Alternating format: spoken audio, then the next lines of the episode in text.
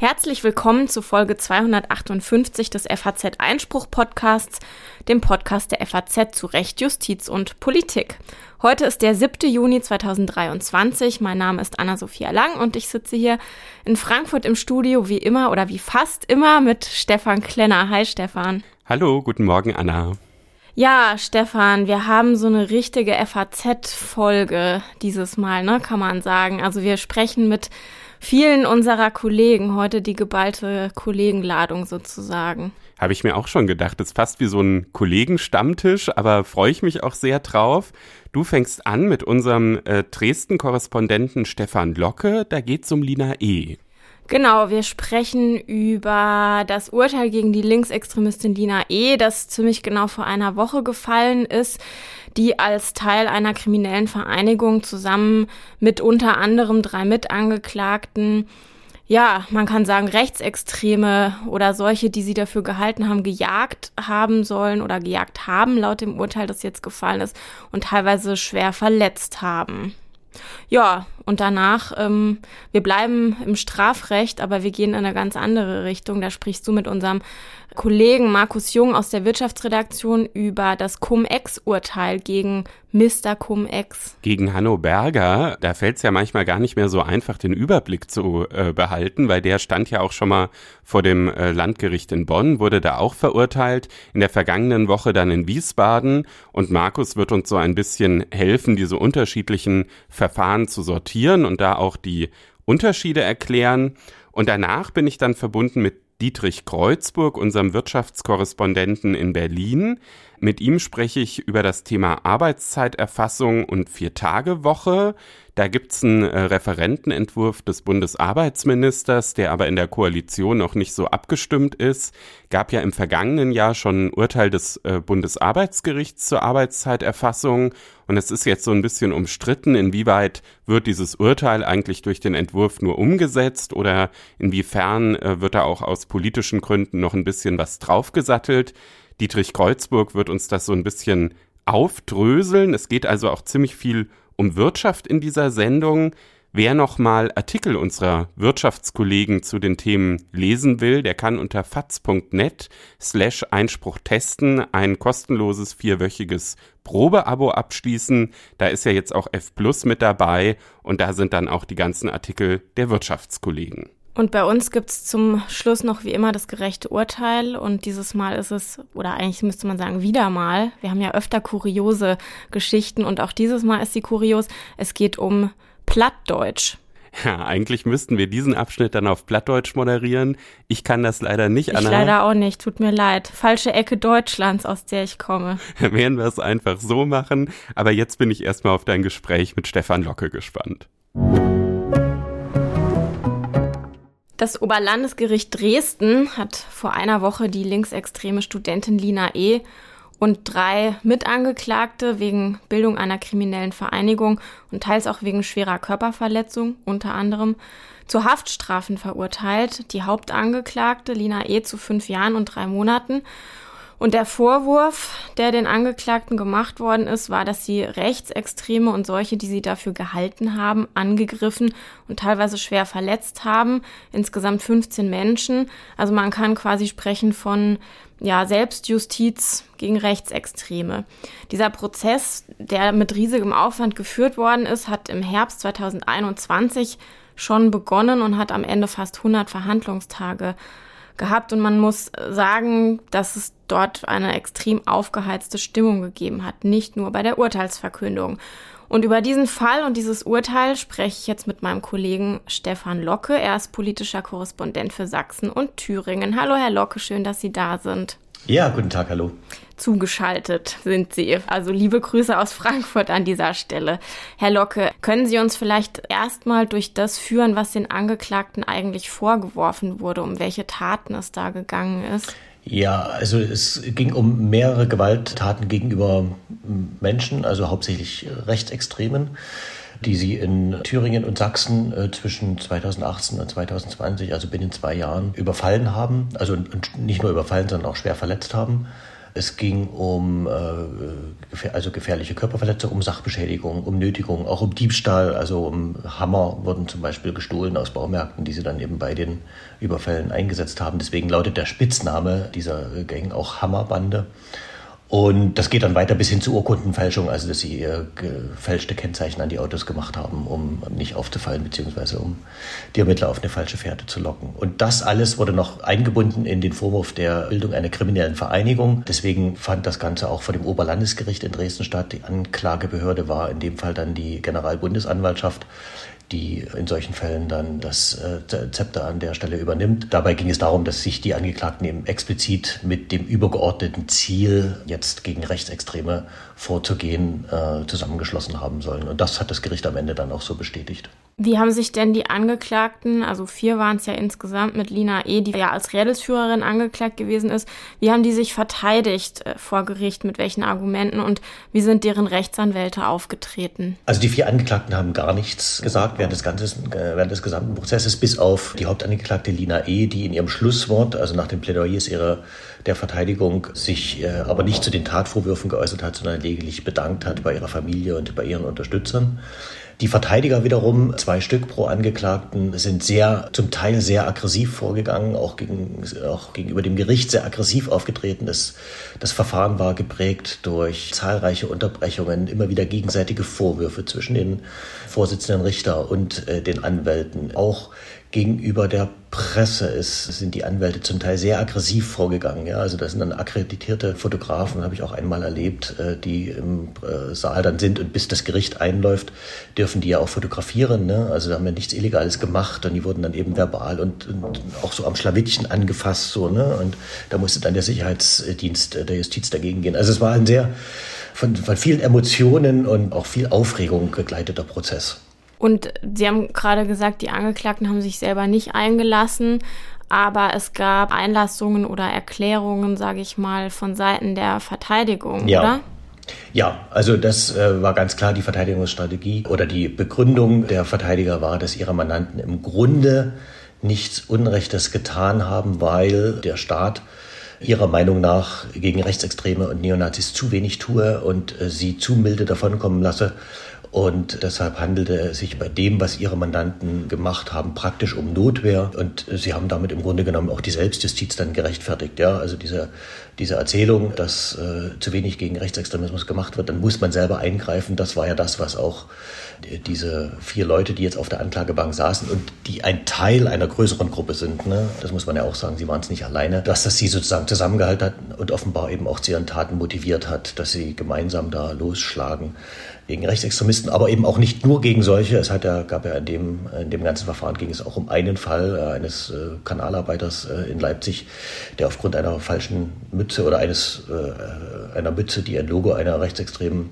bei rechtsextremen beliebten Kampfsportmarke trug, zusammengeschlagen wurde und er selber aber gar nicht mehr in der rechtsextremen Szene war, wie er auch als Zeuge vor Gericht ausgesagt hat. Und den hat es eben schwer getroffen. Das zeigt also dann auch, wohin solche Selbstjustiz führen kann, dass man eben nicht klar trennen kann, wer sind jetzt eigentlich diejenigen, die man treffen will und diejenigen, die man durch Zufall mit erwischt, die aber gar nichts mit dem eigentlichen Zweck, zu dem sich die Vereinigung ja auch zusammengetan hat, zu tun haben. Ja? Also das zeigt, dass Selbstjustiz eben dann oft und oder fast immer in die falsche, äh, auch in die falsche Richtung geht. Ich will auch gleich noch mit Ihnen reden über die Unterstützer und auch die Unterstützer im Gerichtssaal, die ja eine große Rolle ähm, gespielt haben in dem Verfahren. Aber vielleicht vorher noch, das Urteil hätte ja eigentlich schon früher fallen sollen. Das war so geplant und dann ist plötzlich dieser Kronzeuge, sage ich jetzt mal in Anführungsstrichen, aufgetreten. Was hat es mit dieser Person auf sich gehabt und welche Bedeutung hat sie für das Verfahren gehabt? Ja, da gibt es sehr unterschiedliche Sichtweisen. Also zu Beginn des Prozesses äh, wurde ja damit gerechnet, dass das relativ schnell auch beendet werden kann. Die Verteidigung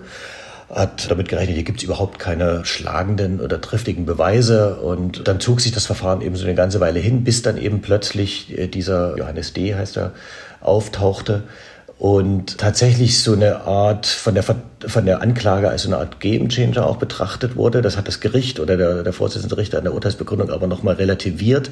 Er hat gesagt, also vieles von dem, was den Angeklagten vorgeworfen wurde, war im Grunde schon klar, aber einige Dinge hat der sogenannte Kronzeuge dann eben nochmal bekräftigt, beziehungsweise in einem Fall auch tatsächlich bestätigt, dass der Vorwurf der kriminellen Vereinigung eben nochmal klar strafverschärfend als strafverschärfend angesehen würde. Und das war der eine Punkt, der der äh, Trainings, der gezielten Trainings für die Überfälle auf die Rechtsextremisten. Ne? Das hat er eben ausgesagt, weil er Aussteiger aus der Szene war und auch mit den Angeklagten lange gemeinsam eben auch äh, tatsächlich auf Tour war, um äh, auch Überfälle zu begehen, teils als Späher, teils als Mittäter. Und er konnte dann eben Details aus dem ganzen Umfeld mitteilen, die man so sonst vielleicht nicht erfahren hätte, sodass das schon eine Folge war oder eine Auswirkung hatte auf das Urteil, aber jetzt nicht der alleinige Grund war, dass die Angeklagten überhaupt verurteilt wurden. Wir haben das ja schon angesprochen, es ging extrem viel um Politik in dieser Hauptverhandlung, ja. ähm, um, um eine angeblich politische Justiz und um, um das, was, wo manche der Meinung sind, das darf man, wenn man nur auf der richtigen Seite steht, in Anführungsstrichen. Und äh, die Verteidigung Sie haben ja schon so ein bisschen erzählt, wie es dazugegangen ist und die Verteidigung hat in ihrem Plädoyer, ähm, habe ich in ihren Texten gelesen, dem äh, Generalbundesanwalt äh, vorgeworfen, die, die gesellschaftlichen Verhält äh, Verhältnisse zu leugnen, also ähm, Gewalt von links und von rechts gleichzusetzen, was aber in deren Augen nicht gleichzusetzen äh, sei und haben den Vorwurf der dünnen Beweislage gemacht und haben dann, sind dann bis zum, äh, wieder in Anführungsstrichen, bis zum Feindstrafrecht ähm, mhm. gegangen. Wie hat der Senat in seinem Urteil auf all diese Vorwürfe reagiert? Also das hat der Vorsitzende Richter ganz klar zurückgewiesen. Er hat ja sehr, eine sehr ausführliche Urteilsbegründung geliefert.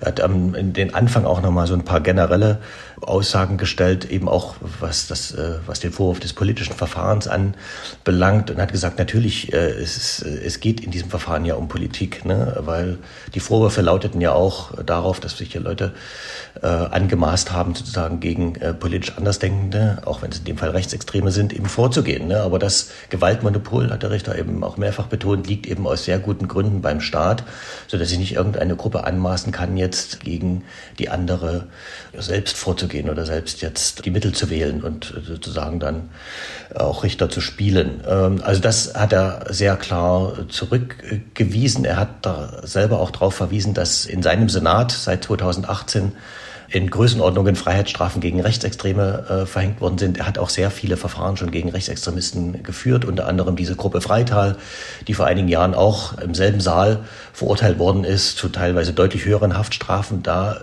zog übrigens auch der Vorwurf der terroristischen Vereinigung. Ja, also das ist dann noch eine Stufe höher als kriminelle Vereinigung. Terroristische Vereinigung heißt dann eben auch, dass man das System oder die Grundlagen des Staates angreift und ihn abschaffen will. Und bei diesen, äh, bei diesen Rechtsextremen der Gruppe Freital ging es dann eben auch um versuchten Mord, ne, als sie versucht haben, beziehungsweise es auch getan haben, Brandsätze auf äh, Flüchtlingsheime und Flüchtlingsunterkünfte zu werfen, äh, wobei äh, dann Leute verletzt worden sind, aber niemand, äh, zum Glück niemand zu Tode gekommen ist. Also dieser Vorwurf, dass es dass der Staat auf dem rechten Auge blind ist, den hat er zurückgewiesen, aber er hat eben auch gesagt, dass es natürlich ein achtenswertes Motiv ist, äh, Rechtsextremismus zu bekämpfen, nur dass es nicht die Aufgabe eines jeden ist, der gerade denkt, er könne das jetzt tun, sondern es ist eben auf die Aufgabe des Staates.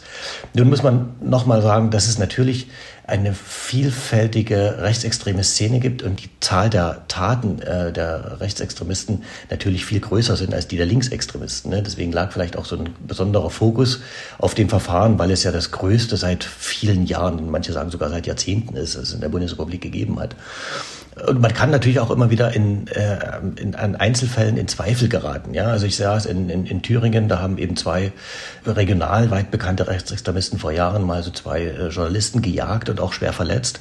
Und da ist eben der Prozess dann jahrelang verschleppt worden und am Ende sind die dann mit Bewährungsstrafen davon gekommen. Ja, das halte ich auch dann für einen Skandal.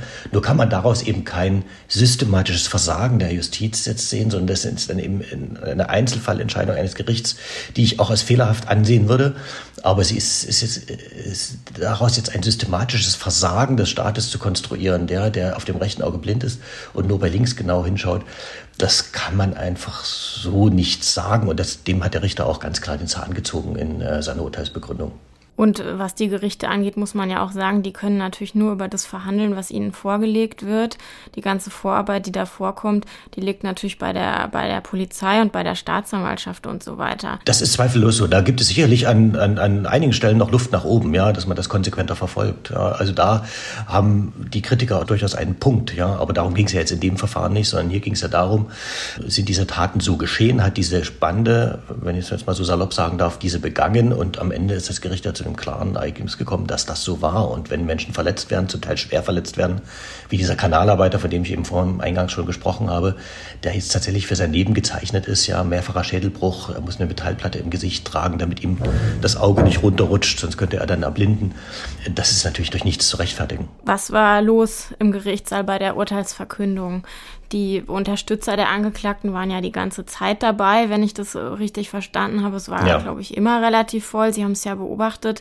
Aber bei der Urteilsverkündung ist es ja doch noch mal ziemlich hoch hergegangen, kann man sagen. Das war so, die Unterstützer waren äh, jedes, äh, an jedem Prozesstag im Saal, auch die Mutter von der Hauptangeklagten war, äh, ich glaube, fast an jedem Prozesstag da.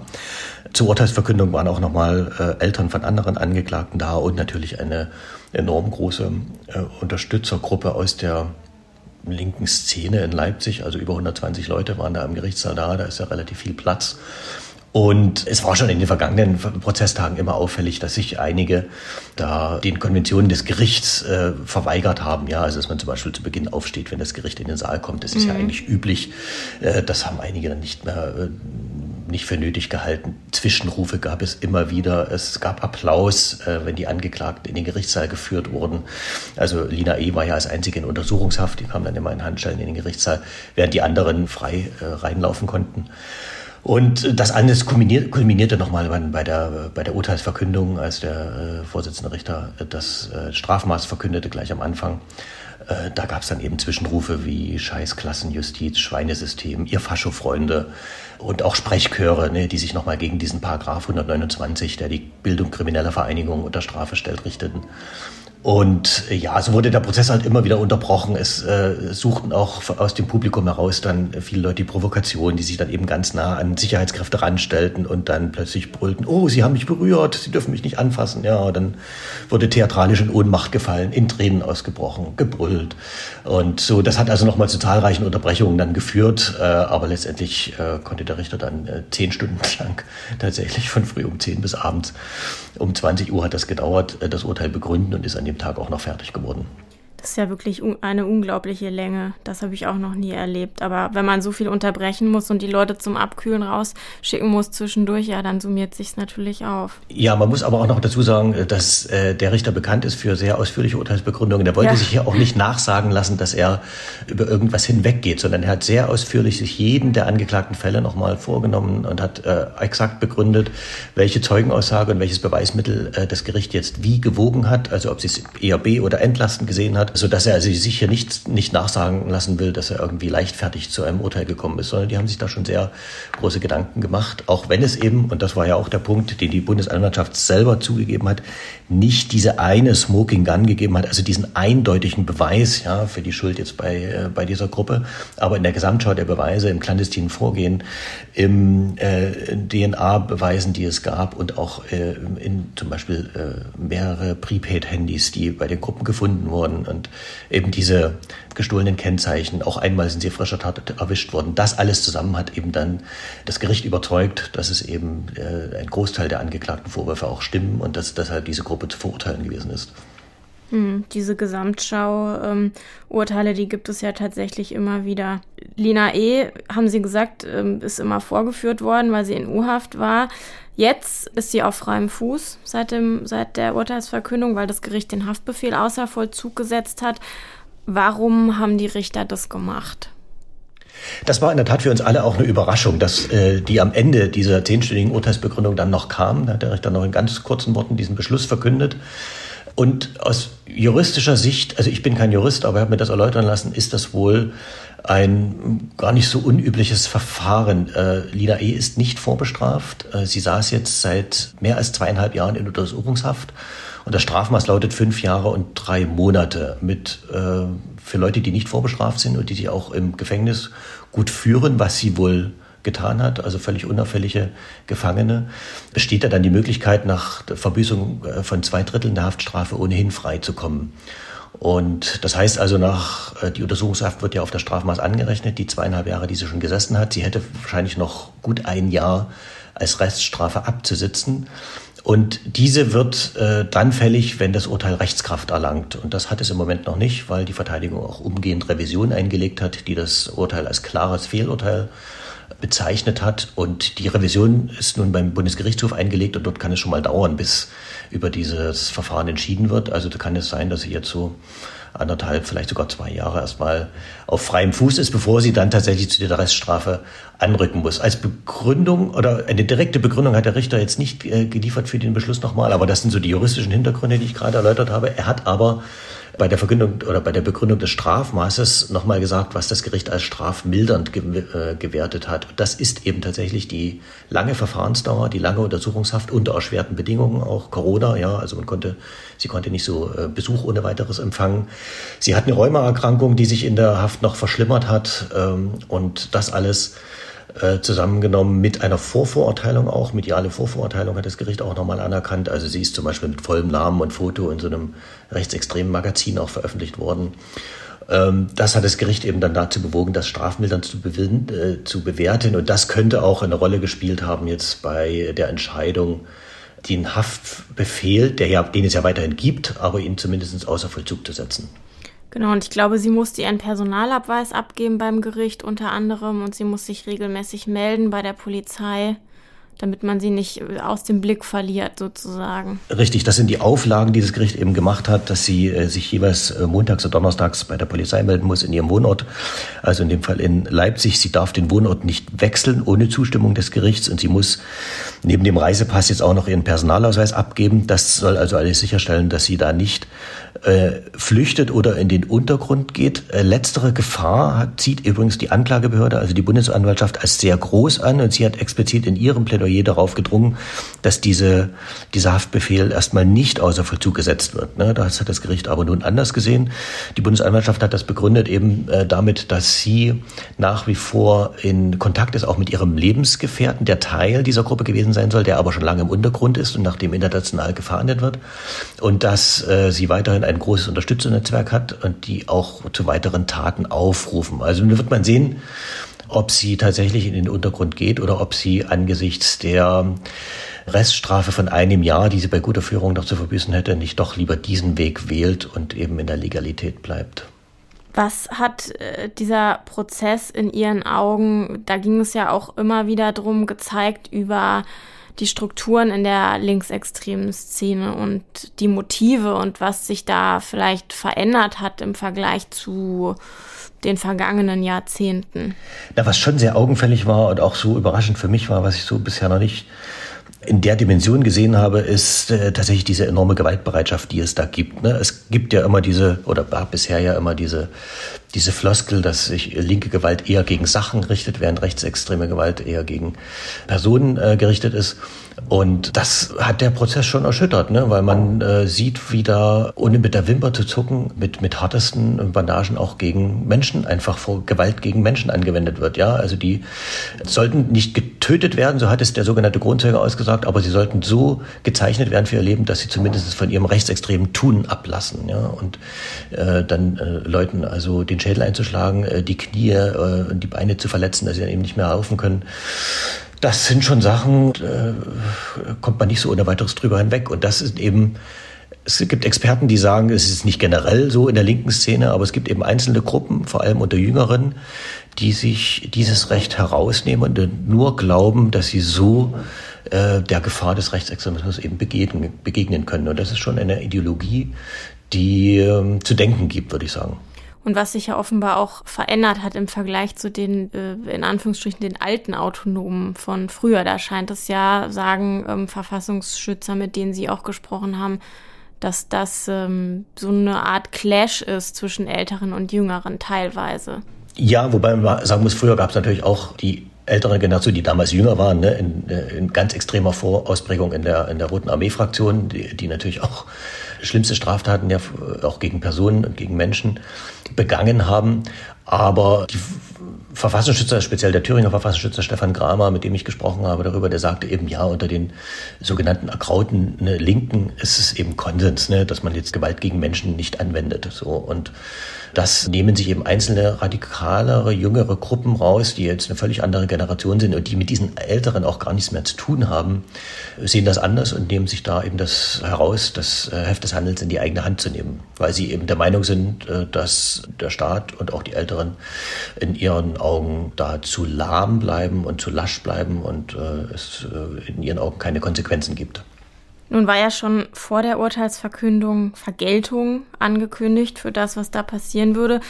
Es hieß, eine Million Euro Sachschaden soll verursacht werden für jedes Jahr Freiheitsstrafe für die Angeklagten. Und es kam ja dann auch in, in Leipzig am Wochenende wie erwartet zu Konfrontationen mit der Polizei. Ja, wobei man da wieder sagen muss, da gilt die alte Reporterregel, wenn vorher äh, groß angekündigt wird, ist es am Ende nicht so schlimm wie befürchtet von allen. Aber natürlich konnten sich hier auch viele, auch die Sicherheitskräfte äh, darauf vorbereiten und die Polizei hat ja aus ganz äh, Deutschland Unterstützung angefordert und auch bekommen. Die Stadt Leipzig hat die angemeldete Demonstration in der Aussicht, dass eben viele Gewalttäter nach Leipzig reisen, dann verboten. Das ist auch vom Gericht mehrfach bestätigt worden. Sie können natürlich nicht verhindern, dass immer ein paar Leute dann auch anreisen und die Gewalt suchen, aber es ist natürlich nicht so eskaliert, wie es zum Beispiel beim G20-Gipfel damals in Hamburg gewesen ist. Es gab jetzt am Wochenende verschiedene Versuche, Versammlungen und Demonstrationen dennoch äh, stattfinden zu lassen. Äh, eine Demo, die spontan angemeldet worden war von einem äh, grünen Stadtrat, sollte eigentlich auch loslaufen, aber dann hatten sich wohl zu viele der Teilnehmer, glaube anderthalb tausend waren es, vermummt, woraufhin eben die Polizei dann gesagt hat, nein, das darf jetzt keine Demo geben, sondern nur eine stationäre Kundgebung. Daraufhin gab es natürlich schon wieder Eskalationen und dann wurden Steine auf die Polizisten geworfen und Molotow-Cocktails und ähnliche Dinge. Dann hat die Polizei diesen Raum eben abgesperrt, eingekesselt, wie man so schön sagt, um dann die Personalien aller der darin sich befindlichen aufzunehmen. Und das hat wohl sehr lange gedauert. Zum Teil waren auch Minderjährige darunter, ne, die dann bis früh um fünf warten mussten. Äh, bis sie dann durch diese polizeiliche Maßnahme durch waren. Und äh, das hat den nochmal den großen Unmut jetzt auf, für großen Unmut auch auf, auf äh, Seite der Demonstranten und auf deren politischen Unterstützer wiederum ähm, äh, dafür gesorgt. Und jetzt wird das Ganze eben politisch aufbearbeitet. Die Linke hatte eine Sondersitzung des Innenausschusses im Landtag in Sachsen beantragt. Äh, und dann wird das Ganze eben auch nochmal politisch betrachtet werden. Aber es ist jetzt nicht dazu gekommen, dass quasi die Stadt Leipzig zerlegt wurde, wie am Anfang ja einige befürchtet haben, weil die Ankündigung auf einigen linksextremen Medienseiten äh, für jedes Jahr Freiheitsstrafe eine Million Euro Sachschaden zu verursachen, die klang martialisch, aber dazu ist es jetzt glücklicherweise nicht gekommen. Hm.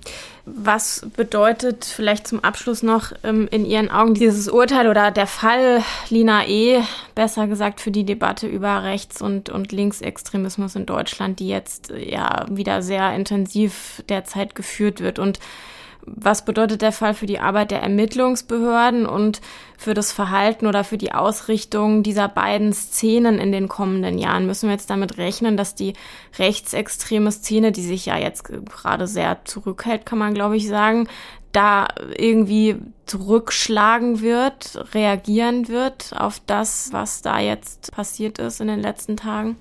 Ja, also im Verfassungsschutz gibt es schon Leute, die das, diese Gefahr dieser Eskalation sehen. Ne? Also äh, gerade die rechtsextreme Szene hier in Sachsen und Thüringen, die haben sich bisher jedenfalls mit Reaktionen äh, zurückgehalten auf diese äh, Gewalt, die jetzt äh, von dieser Gruppe um Lina Eder kam. Aber die Ermittler schätzen das eben auch oder die Beobachter schätzen das auch als taktisch ein. Ne? Man versucht jetzt, oder die rechtsextreme Szene versucht ja sozusagen in die Mitte der Gesellschaft einzudringen und äh, da passt, konnte ihnen natürlich in dem Fall jetzt nichts Besseres passieren, als sich als Opfer darzustellen, ja, als Opfer von schwersten Gewalttaten von Linksextremen.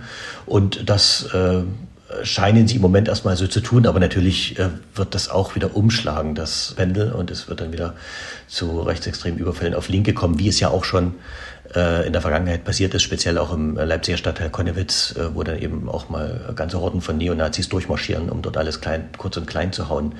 Man darf jetzt wenn Sie nach den politischen Konsequenzen auch gefragt haben, nur eines nicht machen und jetzt so äh, den Eindruck gewinnen, dass jetzt rechtsextreme, linksextreme Gewalt in etwa in gleichem Maße in Deutschland vorkomme, dem ist natürlich nicht so. Also das rechtsextreme Problem, das sagen Ihnen auch alle Ermittlungsbehörden und jede, äh, jeder Verfassungsschützer, Äh, das Problem des Rechtsextremismus ist, äh, und zwar in ganz Deutschland, natürlich das bei weitem größere. Ne? Das heißt aber nicht, dass man jetzt das Linksextreme deshalb quasi links liegen lassen kann, ja, sondern muss eben mit gleicher Härte auch verfolgen, zumindest die Straftaten, weil bei denen gibt es ja dann, wenn es da keinen Unterschied gibt, muss auch die gleiche Härte des Gesetzes zugreifen.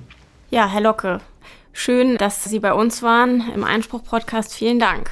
Ja, gerne geschehen. In der vergangenen Woche wurde der Steueranwalt Hanno Berger vom Landgericht Wiesbaden zu einer Haftstrafe von acht Jahren und drei Monaten wegen Steuerhinterziehung verurteilt. Berger gilt als Architekt sogenannter Cum-Ex-Geschäfte. Das sind ja diese Aktiendeals, die den Staat zu Steuerrückerstattungen veranlasst haben, obwohl zuvor gar keine Steuer gezahlt wurde. Die Entscheidung ist noch nicht rechtskräftig. Bergers Anwalt hat Revision beim Bundesgerichtshof angekündigt und unser Wirtschaftsredakteur Markus Jung war in der vergangenen Woche bei der Urteilsverkündung in Wiesbaden dabei und ist jetzt im FAZ Einspruch Podcast zu Gast. Hallo Markus. Hallo Stefan, vielen Dank für die Einladung. Markus, wie kam das überhaupt jetzt zu dem Prozess in Wiesbaden? Hanno Berger war ja schon mal im Landgericht äh, Bonn, wurde er zur Verantwortung gezogen, auch wegen Cum-Ex. Ich finde es langsam ganz schön kompliziert, da den Durchblick zu behalten. Ja, da bist du sicherlich nicht der Einzige, Stefan, aber die äh, Antwort ist, es sind natürlich unterschiedliche Lebenssachverhalte, die den Ermittlungen zugrunde liegen und hier haben auch unterschiedliche Strafverfolgungsbehörden ermittelt Daher haben wir erstmal diese zwei Prozesse und weitere könnten folgen. Inhaltlich hatten die aber schon Ähnliches zugrunde. Ne? Es ging beides mal um die Cum-Ex-Geschäfte. Beides mal um die Cum-Ex-Geschäfte, in der Tat, denn das ist eines der Kerngeschäftsfelder gewesen von Hanno Berger äh, Mitte der Nullerjahre. Also wir bewegen uns im Zeitraum ab 2005. Die Hochzeit dieser Cum-Ex-Trades war ja zwischen 2006 bis 2012 in Deutschland. Äh, in anderen Ländern ist das ja noch ein paar Jahre weitergetrieben worden, diese ganze Sache. Aber es ist tatsächlich so, dass in dieser Zeit Hanno Berger es geschafft hat, und das ist ja eigentlich ein Kernelement beziehungsweise eine Kernerkenntnis aus diesen bisherigen Ermittlungen und auch der beiden Strafprozesse, dass Hanno Berger es neben anderen Beteiligten geschafft hat, dieses Prinzip der Cum-Ex-Geschäfte, das zuvor sehr stark zwischen Banken betrieben wurde, zu öffnen für Privatinvestoren. Und wenn du natürlich Steuerberater bist und bekannt dafür bist, steueroptimierte Strukturen zu schaffen, sprich ähm, verschiedene Steuersachverhalte so runterzurechnen bis auf null, dass keine Steuern mehr anfallen, dann ist natürlich auch klar, dass du ein großes Netzwerk hast an sogenannten High Worth Potentials, Individuals, äh, schwerreichen Investoren und um die ging es letztendlich dann auch. Haben denn die Richter in Wiesbaden ihre Entscheidung jetzt genauso begründet wie die Richter in Bonn? Mm, das kann man so nicht sagen, weil es erstmal unterschiedliche Sachverhalte waren und auch die Ausrichtung der beiden kann man, auch wenn man über zwei Wirtschaftsstrafkammern äh, reden, ähm, man sich natürlich auch die verschiedenen Vorsitzenden Richter mal anschauen sollte. Also fangen wir mal mit dem historisch früheren Verfahren an im Landgericht Bonn. Roland Zickler ist der Vorsitzende dieser äh, zwölften großen äh, Strafkammer. Es ist die Strafkammer, die in hierzulande in Deutschland die erste rechtskräftige Entscheidung in einem Cum-Ex-Strafprozess geurteilt hat. Und zwar geht es da um ein Urteil aus dem März 2020, das dann später im Sommer 2021 durch den BGH bestätigt wurde. Seitdem ist die Entscheidung rechtskräftig gegen zwei britische Börsenhändler, die sehr viel aber auch beigetragen haben zur Aufklärung.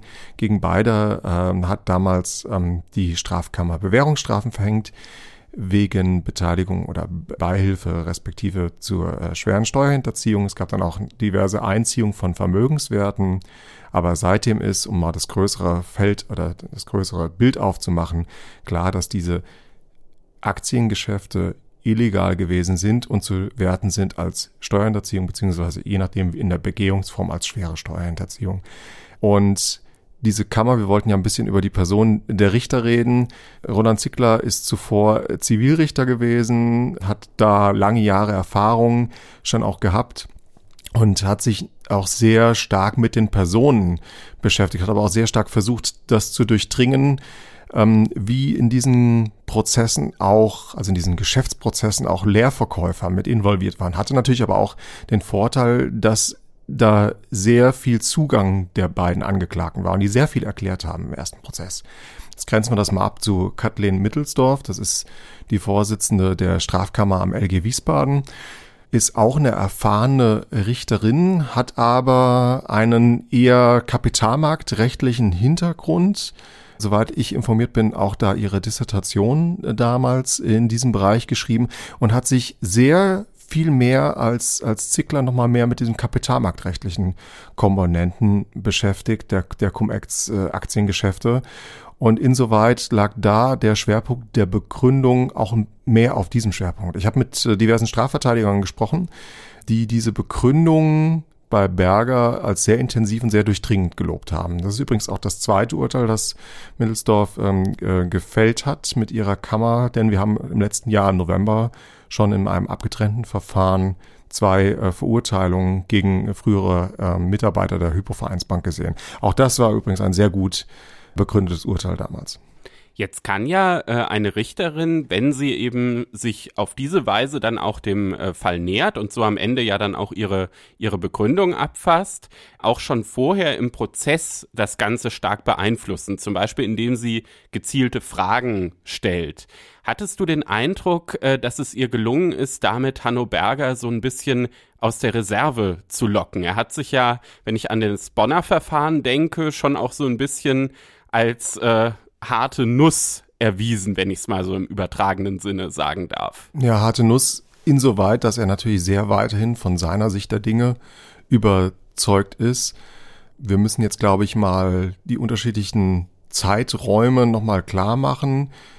Zum Zeitpunkt des Urteils Landgericht Bonn, also wir reden über Dezember 2022, hat Herr Zickler ihm damals sehr stark äh, deutlich gemacht, überlegen Sie sich bitte gut, wie Sie hier weiterhin in den zweiten Verfahren auftreten werden. Es besteht natürlich die Möglichkeit, es waren ja unterschiedlich gelagerte Prozesse, weil beide Staatsanwaltschaften sich nicht einigen konnten. Also die in, in Bonn war die federführende Staatsanwaltschaft Köln, die sicherlich die meisten Ermittlungskomplexe in Deutschland äh, derzeit hat. Und in dem äh, Landgericht Wiesbaden-Verfahren ist es die Generalstaatsanwaltschaft hier aus Frankfurt. Die konnten sich nicht einigen, diese beiden Verfahren zusammenzubringen. Und dadurch sind wir ja erstmal in das Thema gekommen, dass es diese zwei Prozesse gab. Und Zickler hat jedenfalls Berger sehr deutlich zu verstehen gegeben. Überlegen Sie sich bitte, wie Sie mit dem Verfahren umgehen werden. Denn ja immer im Raum stand in Bonn, also noch nicht, auch nicht rechtskräftig, eine Verurteilung wegen schwerer Steuerhinterziehung zu acht Jahren Haft. Du hast eben das Strafmaß aus Wiesbaden genannt. Und damit sind wir in der Konstellation, dass wir zu unterschiedlichen Lebenssachverhalten zwei Verurteilungen haben, nach Gesetz aber die Höchststrafe für den hier ähm, verurteilten schweren Betrug 15 Jahre äh, beträgt. Wenn wir jetzt aber beide als Juristen, Stichwort Judex non calculat, das mal zusammenzählen, da landen, mehr raus. landen wir bei 16 Monaten, äh, 16, Entschuldigung, 16 Jahren, drei Monaten. Haben wir natürlich also das Thema und äh, natürlich die Juristen, die hier zuhören, wissen, es gibt immer die Möglichkeit, per Beschluss eine nachträgliche äh, Gesamtfreiheitsstrafe zu bilden. Das wird hier stattfinden und die wird äh, sich sicherlich nach Einschätzung von verschiedenen Strafverteidigern im doppelstelligen Bereich bewegen, ja. Da stellt sich natürlich schon so ein bisschen die Frage, ist das eigentlich noch verhältnismäßig, ne? Also wenn man es jetzt mal so addiert, also es ist ja völlig richtig, wie du das dargestellt hast. Trotzdem ist es ja so, dass um überhaupt mal zu dieser, diesem äh, Höchstmaß äh, zu kommen, da schon eigentlich sehr, sehr viel zusammenkommen muss. Und Hanno Berger hat ja schon auch so eine gewisse Verteidigungsstrategie. Er sagt ja, die Finanzämter zum Beispiel wussten lange gar nicht, ob diese Geschäfte, die er da gemacht hat, wirklich ähm, illegal waren, hatten zumindest keine einheitliche Bewertung davon. Dann ist auch unstreitig, dass die Gesetze zumindest nicht so ganz optimal waren, dass also da durchaus auch der Gesetzgeber ein äh, Versäumnis hatte. Und das muss man ja alles irgendwie auch mit auf die Waagschale werfen, wenn es da dann um so eine hohe Strafe geht. Ja, wie, wie ist da dein Eindruck? Es äh, steht ja jetzt auch eine Revision an. Ähm, hat er da noch eine Chance? Also, um das gleich nochmal aufzugreifen in der Revision, wir werden zwei Revisionsverfahren sehen, denn auch das Urteil am Landgericht Bonn ist noch nicht rechtskräftig, wie auch das. In beiden Verfahren wird äh, Hanno Berger durch einen neuen Verteidiger vertreten. Das ist Herr Graf.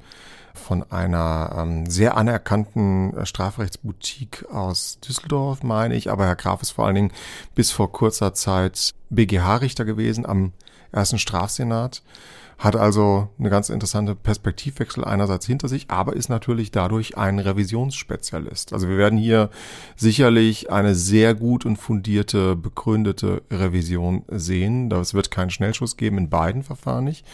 Auf deine Frage da jetzt nochmal eingehend, also natürlich sind sowohl das Bonner Urteil als auch jetzt das in Wiesbaden das Urteil nicht nur begründet worden, sondern man hat natürlich auch im Rahmen der äh, Strafzumessung verschiedene Aspekte dargestellt, beispielsweise sein Alter. Ne? Hanno Berger ist 72. Wir haben über das Thema Gesundheit auch im Gericht einiges gehört.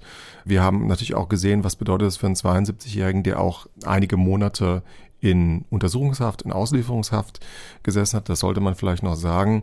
Hanno Berger ähm, hat ja lange Jahre in der Schweiz gelebt, hat sich dahin abgesetzt. Es gab eine lange juristische Auseinandersetzung über seine Auslieferung äh, nach Deutschland, die angestrengt wurde durch die Länder Nordrhein-Westfalen als auch in Hessen, also da, wo die beiden Verfahren liefen. Und die Monate in der Schweiz in der Auslieferungshaft oder in der Abschiebehaft, wie man das immer jetzt auch formulieren will, die werden eins zu eins angerechnet. Wir reden also über einen Zeitraum von hm, Sommer 2021 bis Februar 2022. Da ist er dann den deutschen Strafverfolgungsbehörden überstellt worden. Die Frage der Verhältnismäßigkeit, naja, gut, man hat wie in jeder äh, Strafzumessung äh, Plus und Minus auf beiden Seiten, was man sicherlich zu seinen Lasten rechnen musste und wie das auch äh, Frau Mindestdorf dargestellt hat, ist ein relativ hoher Schaden. Es ist ja im Vergleich zu dem eigentlichen Steuerhinterziehungsdelikt, da gibt es ja bestimmte Schwellenwerte, hat man einen sehr, sehr hohen Faktor gesehen. Man hat gesehen, dass da äh, sehr systematisch viele Leute mit involviert waren, dass da sehr hohe Vermögenswerte gehandelt wurden. Ne? Ich glaube, der Steuerschaden in dem jetzt hier fertigen Strafverfahren liegt bei 113 Millionen Euro. Die Hypo Vereinsbank als damals mit involvierte Bank hat die ja ähm, zurückgezahlt mittlerweile. Das Volumen der gehandelten Aktien ist allerdings über 15 Milliarden Euro im Wert gewesen. Da sieht man einfach mal, wir reden da über kein kleines Verfahren und wir reden vor allen Dingen nicht über einen einmaligen Ausrutscher, sondern es ist ja mehrfach passiert. Und einer Aspekt, der noch sehr wichtig ist, ist ähm, das Kernelement der Steuergestaltung. Es gibt diesen Paragraphen 42 AO, da geht es um zulässige Steuergestaltung, weil man muss ja auch mal sich überlegen, was man einer Branche wie den Steuerberatern gewissermaßen antut, wenn man sich da immer in einem Bereich bewegt, wo man sagt, auch als professioneller Berufsträger befinde ich mich im Bereich der Legalität oder der Illegalität. Und hier ist von Seiten des Staates eine sehr klare Antwort gegeben worden, dass man nämlich auch sagt, naja, es kann einfach nicht sein, dass man eine Steuergestaltung wählt, an, in deren Gestaltung doch für alle Beteiligten, auch professionelle Beteiligten, klar ist, dass eine Steuer zurückgefordert wird, die nur einmal angefallen ist. Und zwar mehrfach. Und das ist, glaube ich, der Knackpunkt, und das ist ganz sicher der Knackpunkt in der Sache, dass man hier sagen muss, ähm, die professionellen Beteiligten haben gewusst, dass hier der Gewinn letztendlich über eine mehrfache Rückerstattung einer Steuer angefallen ist, die nur einmal hätte zurückgefordert werden dürfen. Das ist der Punkt. Wie ist denn die Vorsitzende Richterin da bei der Beweisführung vorgegangen? Also du hast ja jetzt nochmal die Komplexität und auch sowohl die ähm, B lastenden als auch die entlastenden Merkmale so ein bisschen äh, geschildert. Am Ende stand dann ja auch ein bedingter Vorsatz. Das ist ohnehin immer schwer nachzuweisen. Bedingter Vorsatz, zumindest schwerer, als wenn irgendwie Absicht vorliegt. Dann war es auch noch hier in Wiesbaden äh, Sachverhalte, die lange zurückliegen, zwischen 2006 und 2008. Das ist mindestens 15 Jahre her. Und dann natürlich auch noch Beteiligte, die nicht alle so super auskunftsfreudig sind. Wie ist da die Richterin mit der Beweisführung vorgegangen? Ja, es hat natürlich eine lange äh, Ermittlung gegeben. Das war eines der historisch längsten äh, Cum-Ex-Ermittlungsverfahren. Die Durchsuchung von Bergers Kanzlei hier im Frankfurter Bankenviertel hat im Herbst 2012 stattgefunden, damals auch der Privaträume. Und es ist natürlich so, dass dann im Fortlauf ähm, viele Gespräche geführt wurden, unter anderem auch mit einem Kronzeugen, der in der Staatsanwaltschaft Köln sehr viel ausgedacht hat. Für das Wiesbadener Verfahren sind da aber auch Gespräche geführt worden. Und man hat natürlich eine äh, umfassende Daten, man hat zahlreiche Zeugen gehört, aber wie du eben schon gesagt hast, das hat äh, Frau Mittelsdorf auch in der Begründung gesagt, es kamen halt einfach sehr viele Zeugen, die gesagt haben, wir machen von unserem Verweigerungsrecht gebraucht, weil die ihrerseits beschuldigt sind. Man darf nicht vergessen, dass insgesamt, das ist eine Zahl, die jüngst von der Bürgerbewegung Finanzwende nochmal äh, veröffentlicht wurde, weiterhin gegen 1700 äh, Personen und zahlreiche andere natürlich Unternehmen, bei den Unternehmen ist dann das OVI-Verfahren, aber 1700 Personen sind weiterhin beschuldigt in den ganzen Cum-Ex-Komplexen. Äh, da ist noch eine lange Arbeit für alle Beteiligten vor sich. Wenn man das jetzt alles so berücksichtigt, also diese äh, schwierige Beweisführung, die äh, be- und entlastenden äh, Merkmale, die du genannt hast, äh, traust du dir eine Prognose für die beiden Revisionsverfahren zu oder ist das schwer? Also ganz klar, also sehr schwer. Ich denke, auf der objektiven Tatbestandsseite haben wir eine, äh, eine gute und gefestigte Rechtsprechung äh, des BGH. Und es ist anders als in anderen Strafprozessen, die ich mittlerweile beobachtet habe im Zusammenhang mit Cum-Ex. Da gibt es auch teilweise Verurteilungen für Gehilfen oder Leute, die eher in der zweiten Reihe, dritten Reihe standen, äh, die sich auch darauf zurückführen können oder zurückfallen können. Vielmehr habe ich das verstanden, was damals vor 15 Jahren passiert ist oder nicht. Und hier bei, bei Hanno Berger glaube ich, haben wir einerseits das Thema objektiver Tatbestand und das Entscheidende wird ja die, die subjektive äh, Seite sein. Du hast eben den bedingten Vorsatz schon dargestellt und ob jemand, der äh, immer wirklich felsenfest auf seiner Position beharrt, das war illegal, auch diese kapitalmarktrechtliche Komponente mit einbringt und auch immer sagt, naja, äh, wie soll man denn erkennen, dass Leerverkäufer involviert sind? Es gibt verschiedene Punkte, die er immer angeführt. Und das wird sehr äh, spannend zu sehen sein. Den da jetzt neuen äh, Verteidiger, der involviert ist, hatte ich erwähnt, absoluter Experte für Revision. Das wird ganz schwierig, jetzt hier eine Prognose äh, abzugeben. Ähm, auf jeden Fall wird dieses Verfahren oder beide Revisionen, denke ich, frühestens im 2024 den Strafsenat beschäftigen in Karlsruhe. Ja, dann haben wir ja noch einiges äh, vor uns. Ähm, und auch du, ich meine, Hanno Berger beschäftigt dich jetzt ja schon seit, seit vielen Jahren und äh, die, die Arbeit wird irgendwie nicht weniger. Mich würde zum Abschluss äh, nochmal interessieren, gerade weil du ihn jetzt auch so, so lange beobachtest. Was war eigentlich aus deiner Sicht sein Hauptmotiv für diese ganze Sache? War das finanzielle Gier? Also wollte er sich möglichst maximal bereichern? Oder war es eher die Lust, vielleicht die, die intellektuelle Lust, da auch irgendwie den Staat zu überlisten? Äh, wenn man sich der, der, der Person von Hanno Berger und, und seine, seine eigene Biografie mal äh, nähert, da sieht man ja, dass er, bevor er auf die Anwaltsseite und die Steuerberaterseite gewechselt ist, ja, das wird ja häufig erstmal übersehen, wirklich ranghoher Finanzbeamter hier im Land Hessen war. Der war ja äh, einer der höchsten Bankenprüfer. Der kannte die Mechanismen, ähm, der kannte die, die Strukturen, der kannte auch die verschiedenen Finanzämter. Und insoweit ist, glaube ich, also ist meine Meinung an dem Punkt, den du machst, schon was dran, dass man sagt, da, da ist jemand, der weiß, wie ein System funktioniert und weiß aber auch, wo diese Schwächen des Systems sind. Ja, also man in dem Wiesbadener Verfahren äh, letztendlich kam es ja zu der Zuständigkeit, weil man quasi in dem Zuständigkeitsbereich des Landgerichts Wiesbaden ein bestimmtes Finanzamt ausgewählt hat. Und da wird ja auch ein Grund äh, damit äh, zusammengehangen haben, dass man da die, den Steuerpflichtigen dort angesiedelt hat, beziehungsweise die dort ansässige Gesellschaft. Also ist an dem Punkt sicherlich was dran. Ob jemand, der ohnehin und Hanno Berger war zu Seiten seiner äh, Kanzleizugehörigkeiten. Der war ja Partner bei Clifford Chance, der war bei Sherman Sterling, Julian, Julian LeBeouf. Das waren alles, Reno sind und waren alles renommierte große Kanzleien und auch in seiner eigenen Boutique, die er dann gegründet hat. Der hat ja einfach wirklich hohe Beträge pro Jahr an Umsatz erwirtschaftet und natürlich auch Gewinn rausgezogen. Und man sagt, dass er in seinen verschiedenen Cum-Ex-Geschäften ja ungefähr 50 Millionen Euro aufwärts an Gewinn herausgezogen hat, teilweise in verschiedenen Strukturen auch ins Ausland geschafft haben soll. Ähm, aus dem Bonner Verfahren wissen wir ja, dass äh, zahlreiche Goldbarren unmittelbar im Kontext auch der Razzia von Konten aus Luxemburg äh, verschafft worden sind in die Schweiz. Die sind nicht auffindbar. Es gibt auch diverse Ermittlungen im, im Zusammenhang und in seinem engsten Umfeld, ähm, wie es mit den Vermögenswerten aus. Hanno Berger sagt heute, er ist mittellos. Das ist auch die Frage, wo das Geld, das ja auch eingezogen werden soll aus seinem Vermögen, diese Tatbeiträge, wo die herkommen sollen. Also es, es gibt verschiedene Motivationslagen. Ich würde mich eher darauf festlegen, dass jemand gesagt hat, ich bin hier einfach so erfahren, ich kenne die Sollbruchstellen eines Systems und schaue, dass ich da Vorteile erstmal für meine Mandanten, aber natürlich mittelbar für mich auch dann rausziehen. Damit kämen wir zu der finanziellen Komponente als zweites natürlich. Ja, dann hängt beides wirklich auch miteinander zusammen. Auf jeden Fall sehr, sehr spannend. Find's immer wieder interessant, wenn du das alles für uns so ein bisschen aufdröselst und hier auch sortierst.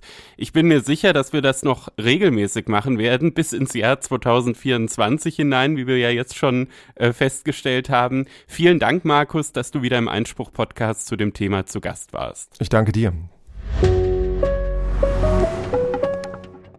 Die Bundesregierung beschäftigt sich gerade mit der Arbeitszeit. Vor ein paar Wochen hat Bundesarbeitsminister Heil einen Referentenentwurf für eine Neuregelung der Arbeitszeiterfassung vorgelegt. Im Koalitionsvertrag ist außerdem vorgesehen, dass auch Möglichkeiten für eine Viertagewoche erprobt werden. Über beide Themen spreche ich jetzt mit Dietrich Kreuzburg. Er ist Wirtschaftskorrespondent der FAZ in Berlin und beobachtet dort vor allem die Arbeitsmarktpolitik. Guten Tag, Herr Kreuzburg. Ja, schönen guten Tag, hallo. Herr Kreuzburg, ähm, wir fangen vielleicht mal mit der Arbeitszeiterfassung an. Warum beschäftigt sich da gerade die Bundesregierung überhaupt mit? Ja, gar nicht so leicht, das auseinanderzudröseln. Es gibt zwei wichtige Gerichtsurteile, die einen gewissen Anstoß in diese Richtung gegeben haben. Äh, und es gibt eine sozusagen eher politische Einschätzung und Auffassung aus der SPD und äh, Gewerkschaftskreisen, dass es ohnehin im Interesse des Arbeitnehmerschutzes ratsam sei, mehr Verbindlichkeit in die Arbeitszeiterfassung in möglichst vielen Arbeitsverhältnissen hineinzubringen. Das läuft, glaube ich, beides zusammen und hat den Bundesarbeitsminister motiviert, jetzt einen solchen Gesetzentwurf vorzulegen, der allerdings, das äh, kann man wohl gleich mit dazu anmerken, innerhalb der Ampelkoalition, insbesondere bei der FDP, noch auf erhebliche Vorbehalte stößt. Was schlägt denn der Bundesarbeitsminister vor? Im Grundsatz kann man wohl sagen, dass äh, der Gesetzentwurf, der Referentenentwurf aus dem Bundesarbeitsministerium vorsieht, dass eine Arbeitszeiterfassung, und zwar eine taggenaue Erfassung der Arbeitszeiten für alle Arbeitsverhältnisse eingeführt werden soll, jedenfalls für alle Arbeitsverhältnisse in der Privatwirtschaft. Der öffentliche Sektor ist dann nochmal eine eigene Veranstaltung. Und dann gibt es äh, gewisse begrenzte, eingeschränkte Ausnahmebereiche, die da möglich werden. Da ist etwas Verwirrung entstanden, denn es gibt einen Ausnahmebereich in dem Referentenentwurf, der läuft unter dem Begriff Vertrauensarbeitszeit, löst aber nicht unbedingt das ein, was äh, sozusagen normale Menschen landläufig unter Vertrauensarbeitszeit verstehen, wenn man davon ausgeht, dass dieses landläufige Verständnis ist, dass man eben nicht gezwungen ist, jede Arbeitsstunde und Minute exakt nachzuhalten und zu dokumentieren, sondern dass es gewisse Freiräume gibt dort, wo Arbeitnehmer und Beschäftigte im Grunde ein funktionierendes Vertrauensverhältnis haben, auf solche Dokumentation zu verzichten. Das, was in dem Gesetzentwurf als weiterhin mögliche Vertrauensarbeitszeit vorgesehen ist, entspricht eher dem landläufigen Verständnis von Gleitzeitarbeit. Denn das heißt, dass es eben nicht vorgeschrieben ist oder auch in Zukunft nicht vorgeschrieben sein soll, dass der Arbeitgeber die Uhrzeit von Beginn und Ende der täglichen Arbeitszeit genau festlegt. Und jenseits davon gibt es einen weiteren Ausnahmebereich, das knüpft an europäische Rechtsprechung an.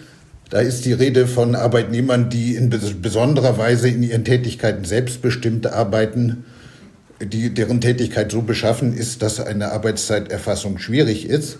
Da soll es eine Ausnahmemöglichkeit von diesem Grundsatz geben. Die soll aber nicht allgemein für Arbeitnehmer offen stehen, sondern nur für Arbeitsverhältnisse, äh, in tarifgebundenen Betrieben, in denen ein Tarifvertrag explizit es vorsieht, dass für diese besonderen Tätigkeiten eine Ausnahme von der allgemeinen Pflicht zur Arbeitszeiterfassung ermöglicht werden kann. Was sind das für besondere Tätigkeiten? Vielleicht nenne ich einfach ein paar Beispiele. Dazu gehören ganz bestimmt etliche Kreativberufe. Ich äh, würde mal riskieren zu sagen, dass auch unsere journalistische Tätigkeit in gewisser Weise doch in einem erhöhten Maße sozusagen selbstbestimmt ist, weil nicht alle Arbeitsschritte planbar sind. Wir sozusagen in unserer journalistischen Tätigkeit auf Unvorhergesehenes reagieren und bestmögliche Texte und Analysen äh, sozusagen darauf stützen wollen. Es gibt aber eben natürlich auch zum Beispiel pädagogische und wissenschaftliche Tätigkeiten aller Art. Ähm, Wissenschaftler zum Beispiel können sich auch nicht auf Anhieb vorstellen, dass sie, keine Ahnung, nach Ablauf einer so und so vielstündigen Arbeitszeit ihren Kopf abschalten, weil eben die Arbeitszeit abgelaufen ist und sagen, jetzt also kreativ weiterdenken an dem Problem, das ich gerade lösen will, kann ich erst morgen früh wieder oder so. Also es gibt eine Empirie, die besagt, dass ungefähr 20 Prozent aller Arbeitsverhältnisse in der Wirklichkeit bisher welche sind, in denen eben keine detaillierte akribische Arbeitszeiterfassung erfolgt. Ob jetzt sozusagen alle diese 20 Prozent ähm, dieser besonderen Definition entsprechen, das wäre sicherlich nochmal gesondert zu diskutieren. Aber man kann bestimmt sagen, es gibt eben einen nennenswerten Anteil, wenn auch nicht die Mehrheit äh, von Arbeitsverhältnissen und Tätigkeiten, die eben doch nicht in das übliche Schema reinpasst, wo beispielsweise schon die Lohnabrechnung an die Erfassung von Stundenzahlen gekoppelt ist.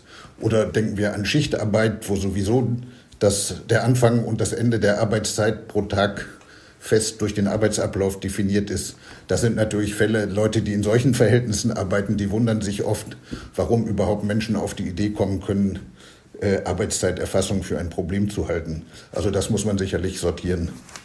Das ist ja jetzt dann quasi schon der Ausnahmetatbestand. Also für solche Gruppen, die Sie jetzt beschrieben haben, könnte dann weiter Vertrauensarbeitszeit gelten. Ausgangspunkt des Gesetzes ist aber ja in der Tat die Rechtsprechung des äh, Bundesarbeitsgerichts, auf die Sie zu Beginn schon so ein bisschen angespielt haben. Und äh, als dieses Urteil im September 2022 verkündet wurde, da gab es dann tatsächlich ja schon so Überschriften wie Tod der Vertrauensarbeitszeit.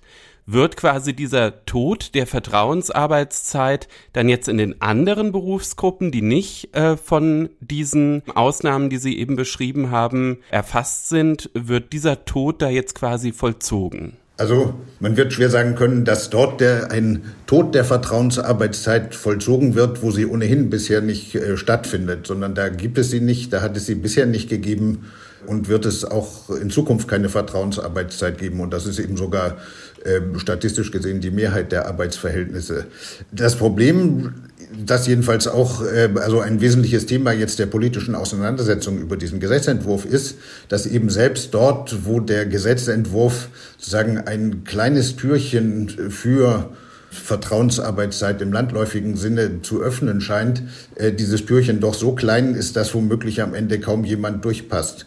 Weil eben es ist schon etwas ähm, schwer sozusagen zu, zu begründen und nachzuvollziehen, warum man einerseits im Gesetz definiert, dass es tatsächlich Berufe gibt, die sozusagen ihrer Art und Beschaffenheit nach sich nicht wirklich für Arbeitszeiterfassung eignen und dann aber nicht die Konsequenz zieht, dass diese Berufe, Tätigkeiten tatsächlich automatisch von der Zeiterfassung ausgenommen sind, sondern dann sagt, äh, diese Ausnahme darf überhaupt nur dort Anwendung finden, wenn es zusätzlich einen Tarifvertrag gibt, also eine Gewerkschaft explizit sozusagen der Anwendung dieser Ausnahmemöglichkeit zugestimmt hat.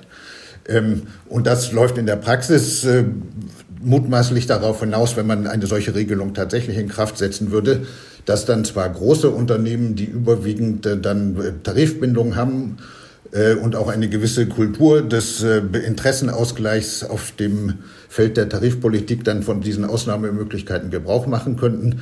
Aber man müsste dann mutmaßlich in weiten Teilen sozusagen der mittelständischen Wirtschaft dann wohl tatsächlich den Tod von Vertrauensarbeitszeit konstatieren. Sie haben schon eben gesagt, der Entwurf ist in der Ampel umstritten. Äh, die FDP sei damit äh, nicht einverstanden. Was möchte denn die FDP da ändern? Also da gibt es im Grunde zwei Punkte. Der eine setzt direkt bei den Fragen an, wie eben mit diesem Gesetzentwurf auf die Rechtsprechung zum Thema Arbeitszeiterfassung reagiert werden soll. Und dann gibt es sozusagen noch einen zweiten Komplex äh, der Diskussion, der hat damit zu tun, dass es im Koalitionsvertrag der Ampelparteien eine Vereinbarung gibt, dass äh, unabhängig von den Fragen der Arbeitszeiterfassung es neue gesetzliche Spielräume für mehr Arbeitszeitflexibilität geben soll. Und der Bundesarbeitsminister hat sozusagen nur die eine Baustelle eröffnet und also neue strenge Regeln für Arbeitszeiterfassung auf den Weg gebracht und ist gewissermaßen aus Sicht der FDP nicht seiner Pflicht aus dem Koalitionsvertrag nachgekommen, in demselben Gesetzentwurf auch etwas ähm, zum Thema Flexibilisierung auf den Weg zu bringen.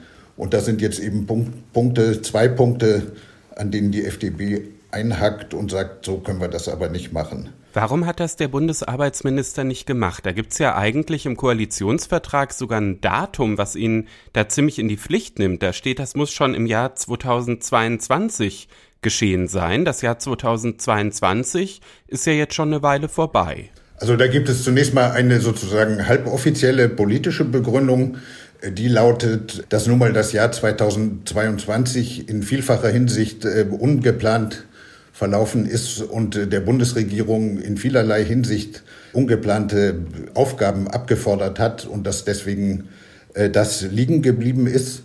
Aber natürlich spätestens in dem Moment, wo der Bundesarbeitsminister sich in der Lage sieht, einen Gesetzentwurf zur Zeiterfassung vorzulegen, kann er schwerlich begründen, dass eben die Verwerfung aus dem Jahr 2022 gemeint ist natürlich der völkerrechtswidrige Angriffskrieg Putins gegen die Ukraine und die Energiepreiskrise. Wenn diese Umstände ihn nicht mehr daran hindern, Arbeitszeiterfassungen zu regeln, dann können sie ihn natürlich genauso wenig daran hindern, praktisch gesehen auch äh, Arbeitszeitflexibilität zu regeln. Daneben gibt es ganz bestimmt eben auch noch eine weitere, mehr oder weniger politische Begründung. Die liegt schlicht und einfach darin, dass die Gewerkschaften und weite Teile der SPD eigentlich überhaupt nichts mit den im Koalitionsvertrag verankerten Vorstellungen zum Thema Arbeitszeitflexibilität anfangen wollen und es am liebsten hätten, dass dieser Teil des Koalitionsvertrags gar nicht umgesetzt wird. Und das ist mutmaßlich auch ein Teil der Erklärung, warum der Bundesarbeitsminister da jetzt nicht von sich aus große Aktivität gezeigt hat. Jetzt hat die SPD ja sozusagen den Vorteil, dass sie sich eben auf diese Entscheidung des Bundesarbeitsgerichts vom September 2022 äh, beziehen kann und sagen kann, na ja, das Bundesarbeitsgericht fordert ja nun auch, dass wir die Arbeitszeit äh, akribischer erfassen. Sie haben ja sich die Entscheidung schon damals auch genau angeguckt. Wenn Sie jetzt sozusagen die Entscheidung nebeneinander legen und den Referentenentwurf von Hubertus Heil. Wie viel würden Sie sagen, ist da wirklich eins zu eins Umsetzung der Entscheidung? Und wie viel ähm, ist sozusagen, kommt nochmal obendrauf, SPD-Programm, was man gar nicht umsetzen müsste? Also ich habe, um das mal etwas pauschal zu sagen, den Eindruck, dass die Bedeutung des äh, Urteils der Entscheidung des Bundesarbeitsgerichts äh, für den politischen Prozess maßlos überschätzt wird.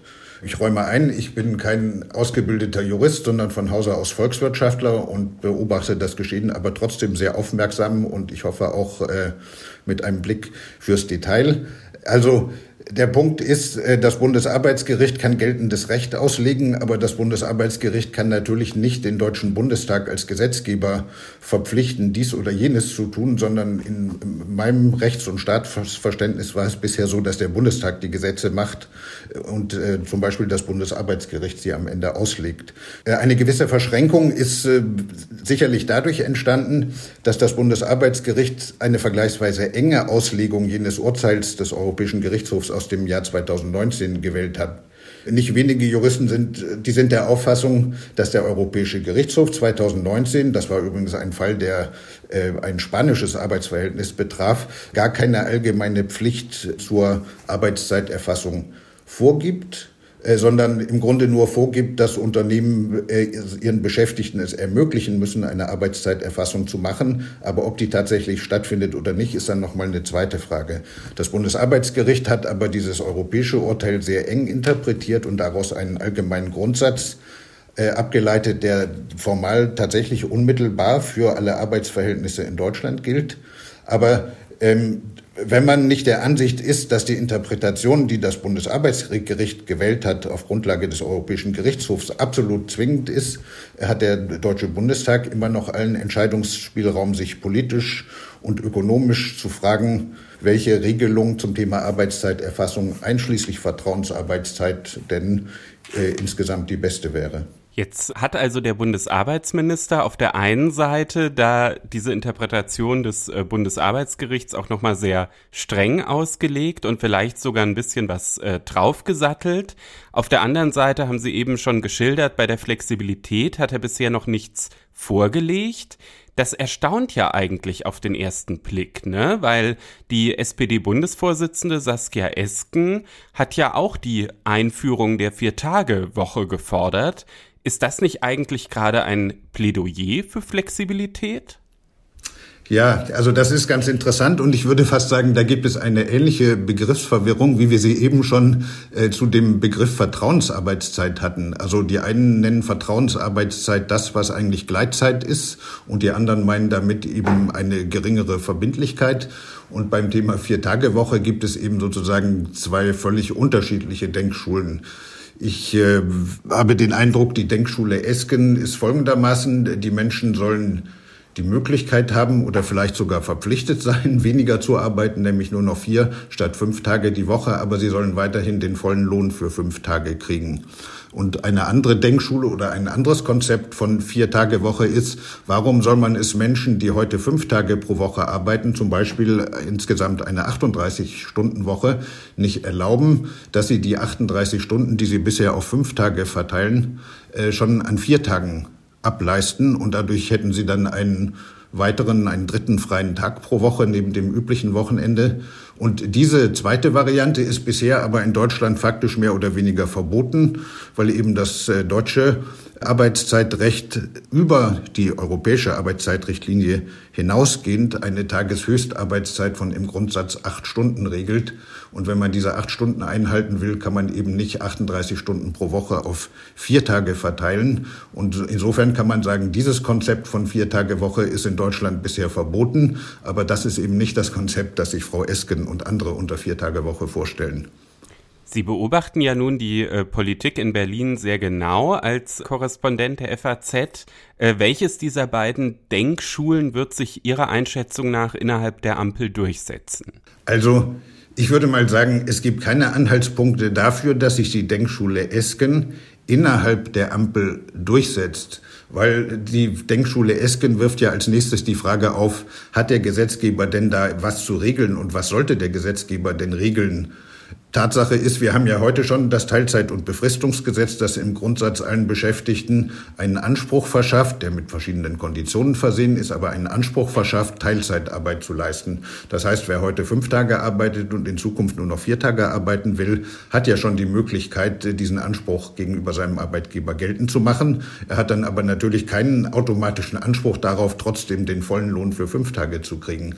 Da ist aber die Frage, was soll der Gesetzgeber da regeln, überhaupt regeln? Es sei denn, der Gesetzgeber und die Denkschule Esken wollten den fünf, die, Entschuldigung, es sei denn, der Gesetzgeber und die Denkschule Esken wollten die Fünf-Tage-Woche in Deutschland allgemein verbieten. Äh, aber solche Anhaltspunkte habe ich jetzt bisher tatsächlich nicht. Also konzentriert sich es politisch innerhalb der Ampelkoalition dann doch wieder ziemlich klar auf die Frage, soll denn dieser Passus aus dem Koalitionsvertrag umgesetzt werden, der im Kern besagt, es sollen Möglichkeiten eröffnet werden, von dem eben nur im deutschen Gesetz geregelten Limit von acht Stunden pro Tag, also der Tageshöchstarbeitszeit, in dem Sinne abzuweichen, äh, dass äh, es nur noch eine Begrenzung äh, für die Wochenarbeitszeit gibt, weil das eben der Weg wäre, um die bisher, ich wiederhole den Begriff, ist etwas salopp, die bisher in Deutschland verbotene Viertagewoche auf Vollzeitbasis, so wie sie eben die FDP sich als Option vorstellt, weil das bisher ähm, diese Option mit dem geltenden Recht nicht gibt.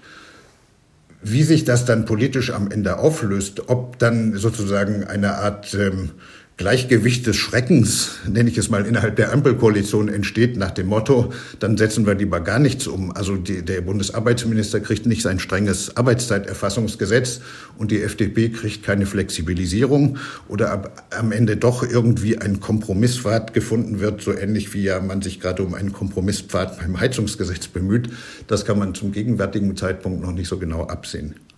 Müsste man denn bei der Flexibilität, wenn man das versucht, in den Gesetzentwurf reinzuschreiben, nicht da auch noch an andere Punkte ran? Also Sie haben jetzt den Acht-Stunden-Tag genannt, aber es gibt ja zum Beispiel auch noch die Vorschrift, dass zwischen dem Ende eines Arbeitstages und dem Beginn des nächsten Arbeitstages auch immer elf Stunden Ruhezeit sind. Da käme man ja vielleicht dann auch ins äh, Struggeln bei einer Viertagewoche, oder? Das ist auf jeden Fall auch einer der Punkte, die in, zum, im Zusammenhang mit dieser Flexibilisierungsdiskussion dann immer wieder aufgerufen werden. Und tatsächlich gibt es eben auch dann Beispiele, über die diskutiert wird, wo eine bestimmte Art von Kollision zwischen Vorstellungen einer modernen Arbeitswirklichkeit mit verbesserter Vereinbarkeit von Familie und Beruf und den bestehenden gesetzlichen Regelungen deutlich wird. Also das ist dann zum Beispiel die Vorstellung, es gibt jemanden, ob ähm, ähm, Vater oder Mutter, die arbeiten eben vormittags äh, für ihr Unternehmen, wollen sich dann nachmittags erstmal um die Kinder und die Familie kümmern und abends vielleicht dann nochmal den zweiten Teil der beruflichen Arbeit leisten. Und wenn das dann aber zu weit in den Abend hineingeht, dann sagt diese Elf-Stunden-Regelung eben, dass sie am nächsten Tag nicht schon um acht oder neun Uhr sich wieder ihrer Arbeit zuwenden können. Und das ist dann ein Punkt, wo man also Argumente hört, dass doch auch diese Elf-Stunden-Regel Ruhezeit zwischen dem Ende der Arbeitszeit am alten Tag und dem Beginn der Arbeitszeit am neuen Tag äh, aufgehoben oder gelockert werden sollte. Ähm, zur Wahrheit gehört aber auch, dass alles im Koalitionsvertrag recht vorsichtig formuliert ist. Da ist eben die Rede davon, dass da bestimmte Flexibilitätsmöglichkeiten, also Lockerungen des Acht-Stunden-Tages geschaffen werden sollen. Allerdings äh, soll das begrenzt sein auf sogenannte Experimentierräume. Also die FDP hat gewissermaßen politisch keinen Anspruch darauf, den gesetzlichen Acht-Stunden-Tag einfach zu streichen und äh, das deutsche Arbeitszeitrecht eins zu eins der europäischen Richtlinie anzugleichen, sondern sie hat allenfalls einen Anspruch darauf, dass man so eine Art Modellversuch macht. Und in diesem Modellversuch sollen dann auch wieder nur Unternehmen mit Tarifvertrag, die das gesondert mit ihrer Gewerkschaft aushandeln, die Möglichkeit erhalten, mal probeweise vom Acht-Stunden-Tag abzuweichen. Das ist also alles noch recht begrenzt und sozusagen ähnliche Fragen, wie viel mehr als sozusagen vorsichtiges Probieren äh, wäre denn politisch denkbar, wenn man an diese Elf-Stunden-Regel denkt? Die Macht der Tarifparteien fällt ja in dem Referentenentwurf auch noch an einem anderen Punkt auf.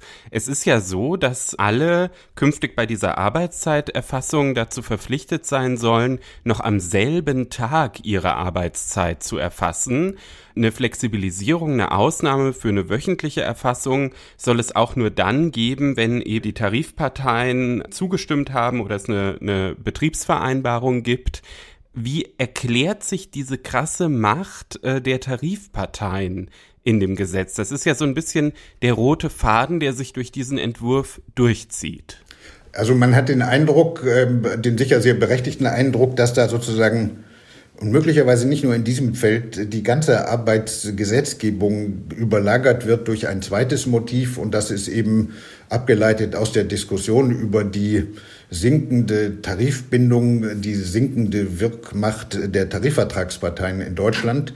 Und deswegen gibt es immer häufiger die Idee, dass man doch im Arbeitsrecht Anreize schaffen sollte, äh, in diesem Fall dann faktisch überwiegend Anreize für Unternehmen, sich stärker auf Tarifverträge einzulassen. In dem Sinne, also ich sage es jetzt mal salopp, wir machen als Gesetzgeber ein total bürokratisches Arbeitsrecht und schreiben dann an bestimmten Stellen rein, aber wer sich mit einer Gewerkschaft äh, auf was anderes verständigt in einem Tarifvertrag, der soll dann in Maßen sozusagen etwas Bürokratie zurückdrängen dürfen. Und dieses Motiv sozusagen, das taucht in letzter Zeit immer wieder ein. Ich finde das nicht so ganz überzeugend, weil ich finde sozusagen, der Gesetzgeber sollte gewissermaßen ein Arbeitsrecht bereitstellen, das per se praktikabel ist und nicht nur unter der Bedingung praktikabel wird, dass irgendwo sich Gewerkschaften und Arbeitgeber zusammenfinden und dann aus dem geschriebenen Gesetz äh, ein tatsächliches Regelwerk machen, das äh, in der Praxis anwendungsfähig ist. Ja, und das ist natürlich dann auch für viele Hörer unseres Einspruch-Podcasts sehr, sehr spannend. Einmal, weil sie vielleicht selber in Beschäftigungsverhältnissen sind, wo die Tarifbindung gar nicht so stark ist. Und dann natürlich auch, weil sie als Juristen äh, das Arbeitsrecht anwenden müssen. Das war ein spannender Überblick zu den Konsequenzen aus der Entscheidung des Bundesarbeitsgerichts vom vergangenen Jahr, jetzt für die Gesetzgebung in Berlin. Wir hatten Dietrich Kreuzburg am Telefon. Er ist Wirtschaftskorrespondent der FAZ in Berlin, beobachtet dort die Arbeitsmarktpolitik. Vielen Dank, Herr Kreuzburg, für den Überblick. Ja, danke schön. Ganz meinerseits. Hat mich gefreut. Und dann sind wir auch schon wieder beim gerechten Urteil angelangt, ähm, das diese Woche vom Landessozialgericht ähm, aus Nordrhein-Westfalen kommt, in zweiter Instanz. Es geht hier um einen Kläger, der zuerst vor das Sozialgericht Detmold gezogen ist. Und äh, das ist ein Mann, der seit 2017 Arbeitslosengeld 2 bezieht und dann auf seinen eigenen Wunsch hin eine Arbeitsgelegenheit bekommen hat in einem Bauernmuseum. Ja, und der hat geklagt, weil er den Bescheid dafür gerne in plattdeutscher Sprache haben wollte. Das hat das Sozialgericht schon abgewiesen und dann ist er in Berufung gegangen. Und das Landessozialgericht hat jetzt auch entschieden, hat die Berufung zurückgewiesen und hat nicht nur das getan, sondern hat auch noch 500 Euro Verschuldenskosten verhängt, weil es äh, gesagt hat, das hat das Sozialgericht schon rechtens auch verhängt. Diese Klage sei, Zitat, für jedermann erkennbar völlig substanzlos mit der plattdeutschen Sprache. Ja, und ähm, die Argumentation des Gerichts ist gewesen, dass ähm, nach Paragraph 19 Absatz 1 ähm, SGB, SGB 10 die Amtssprache Deutsch ist und im schriftlichen Verfahren alleine Hochdeutsch zulässig ist, auch wenn es natürlich Dialekte gibt, die zur deutschen Sprache dazugehören. Und ähm, das Gericht hat sich auch auf das Gebot des Paragraph 9 Absatz 2 bezogen, dass ähm, Verwaltungsverfahren einfach, zweckmäßig und zügig durchzuführen sind. Und das würde natürlich konterkariert, haben die Richter gesagt, wenn es so viele Sprachvarianten und Schreibweisen nebeneinander gäbe, die nur von Teilen der Menschen verstanden werden. Ja, und das ist, würde ich sagen, auf zweierlei Hinsichten heißes Eisen, dieses Urteil. Also auf der einen Seite ist es natürlich einfach kurios, aber es stecken, finde ich, so zwei spannende Themen dahinter. Zum einen eben diese Verschuldenskosten von 500 Euro. Da muss man ja erstmal sagen, das ähm, ist eigentlich sehr ungewöhnlich im sozialgerichtlichen Verfahren. Das sozialgerichtliche Verfahren lebt ja davon, dass es in aller Regel kostenfrei ist. Das ist in äh, Paragraph 183 Sozialgerichtsgesetz geregelt. Zumindest für versicherte Leistungsempfänger, einschließlich hinterbliebenen Leistungsempfängern, Behinderten oder deren äh, Sonderrechtsnachfolgern. Das ist, sind fast alle Konstellationen, die man so vor dem Sozialgericht kennt. Gibt Ausnahmen, zum Beispiel das Vertragsarztrecht, also wenn Ärzte die Leistungen für die gesetzlichen Krankenkassen erbracht haben, mit den kassenärztlichen Vereinigungen streiten, dann äh, wird da schon auch der Streitwert festgesetzt und es gibt Kosten, aber sonst ist es eine Ausnahme und deshalb ist so eine, ähm, ja, so Verschuldenskosten schon etwas Besonderes. Ja, der Gedanke hinter dieser Kostenfreiheit ist natürlich, dass äh, Versicherte oder Menschen, die zum Beispiel Arbeitslosengeld beziehen, ähm, in der Lage sein müssen zu überprüfen, ob die Behörde, die ihm gegenüber ja viel, viel mächtiger ist, in seinem Fall richtig entschieden hat. Und ähm, jedes Anliegen, mit dem sich jemand ans Sozialgericht wendet, muss auch von dem Gericht überprüft werden. Und das Gericht muss dabei selbst aktiv werden, sogar wenn ein Kläger nur seinen Bescheid von der Behörde schickt. Auch dann müssen die Gerichte tätig werden. Ja, man fragt sich dann natürlich so ein bisschen, wie kann es denn dann überhaupt zu diesen Verschuldenskosten kommen. Ne? Da gibt's den 192 Sozialgerichtsgesetz.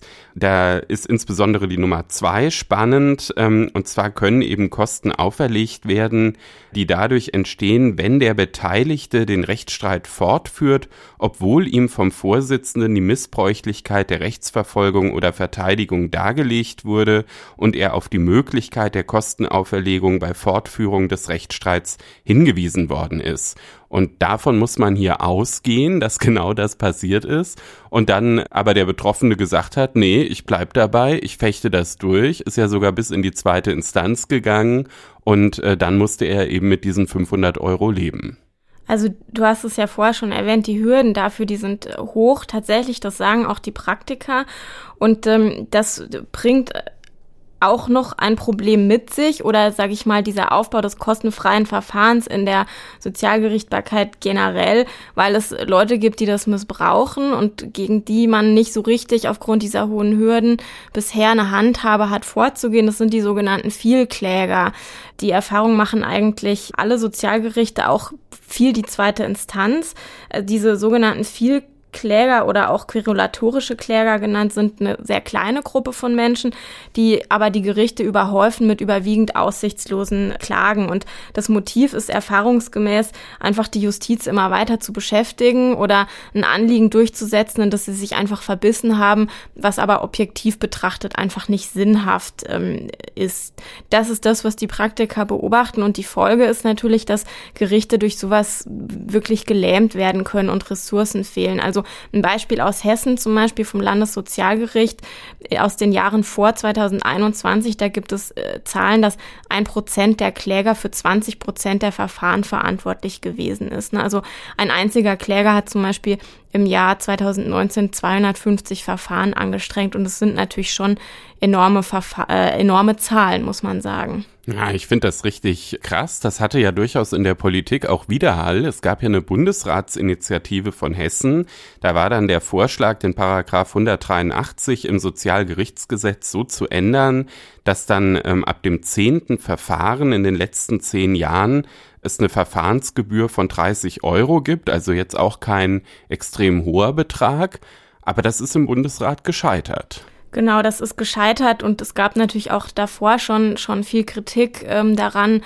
Einmal aus Sorge, dass dieses Prinzip der Kostenfreiheit, das ja so wichtig ist dafür, dass Bürger zu ihrem Recht kommen, ähm, angetastet werden könnte und dann natürlich auch so, so Gedanken wie, wenn jetzt einer zum Beispiel vorher neun erfolgreiche Verfahren äh, geführt hat und für das zehnte soll er dann plötzlich eine Gebühr zahlen, weil er angeblich ein Vielkläger ist, dass das ja auch nicht in Ordnung ist. Also das, das ist gescheitert, aber es gibt jetzt eine neue Initiative auf der ähm, Justizministerkonferenz, ähm, auf der vergangenen, hat äh, wieder Hessen ähm, da eine Initiative eingebracht, um sich dieses Problems, das ja tatsächlich de facto weiter besteht, anzunehmen. Und ähm, die Konferenz hat dann auch den Beschluss gefasst, den Bundesjustizminister zu bitten, ähm, gegenüber dem Bundesminister für Arbeit und Soziales einen Reformprozess anzustoßen mit dem Ziel eben, um zu prüfen, ähm, welche Möglichkeiten man da hat. Da werden wir auf jeden Fall genau hingucken, auch wenn die Justizministerkonferenz das nächste Mal tagt. Das ist, glaube ich, im Herbst der Fall, ähm, was daraus dann so wird. Ja, dieses Thema Verfahrensgebühr, das ist ähm, der eine große Baustelle, die so ein bisschen hinter diesem gerechten Urteil steht. Es gibt dann natürlich auch noch ähm, eine andere Facette, vielleicht eher so ein bisschen was für juristische äh, Feinschmecker. Aber man muss sagen, es ist so, dass diese Begründung, die ja hier in Nordrhein-Westfalen auch sehr deutlich formuliert wird, sozusagen, Deutsch ist halt die einzige Sprache, auf der das stattzufinden hat, die wäre wohl so rigoros nicht in allen Bundesländern unbedingt formuliert geworden. Also zumindest in Sachsen ist es so, dass die Sorben auch Anspruch haben, wenn sie sich auf Sorbisch ähm, an ein Gericht äh, wenden oder auch an eine Behörde, dass dann zumindest in der Regel, das ist eine, eine Sollbestimmung, ihnen auch auf Sorbisch äh, geantwortet wird. Da gibt es ein eigenes Landesgesetz, das ist wie gesagt in, in NRW und auch auf Bundesebene nicht der Fall. Aber das ist eine Besonderheit. Es gibt ja insgesamt ähm, vom Deutschen Bundestag und dem Bundesrat vier anerkannte nationale Minderheiten. Das ist die dänische Minderheit, die friesische Volksgruppe, die Sinti und Roma und das sorbische Volk.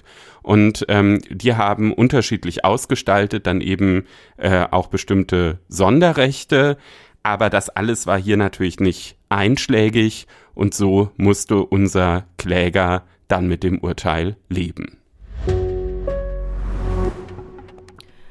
Damit sind wir am Schluss unserer heutigen Sendung angelangt und ich möchte Sie, liebe Hörerinnen und Hörer, auch gerne nochmal darauf hinweisen an dieser Stelle, dass Sie uns immer gerne Rückmeldung geben können, dass Sie Themenideen vorbringen können bei uns, wenn Sie meinen, wir sollten hier unbedingt etwas Bestimmtes aufgreifen und wenn Sie eine Hörerfrage schicken wollen, von denen Sie gerne hätten, dass wir die beantworten, schicken Sie die einfach an einspruchpodcast.faz.de und dann bitte als Sprachnachricht.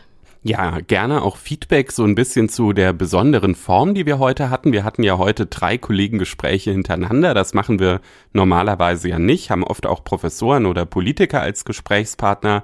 Da interessiert uns natürlich auch, was Ihnen am besten gefällt oder ob Sie da weiterhin einen Mix bevorzugen. Wenn Sie Lust haben, schreiben Sie uns dazu gerne.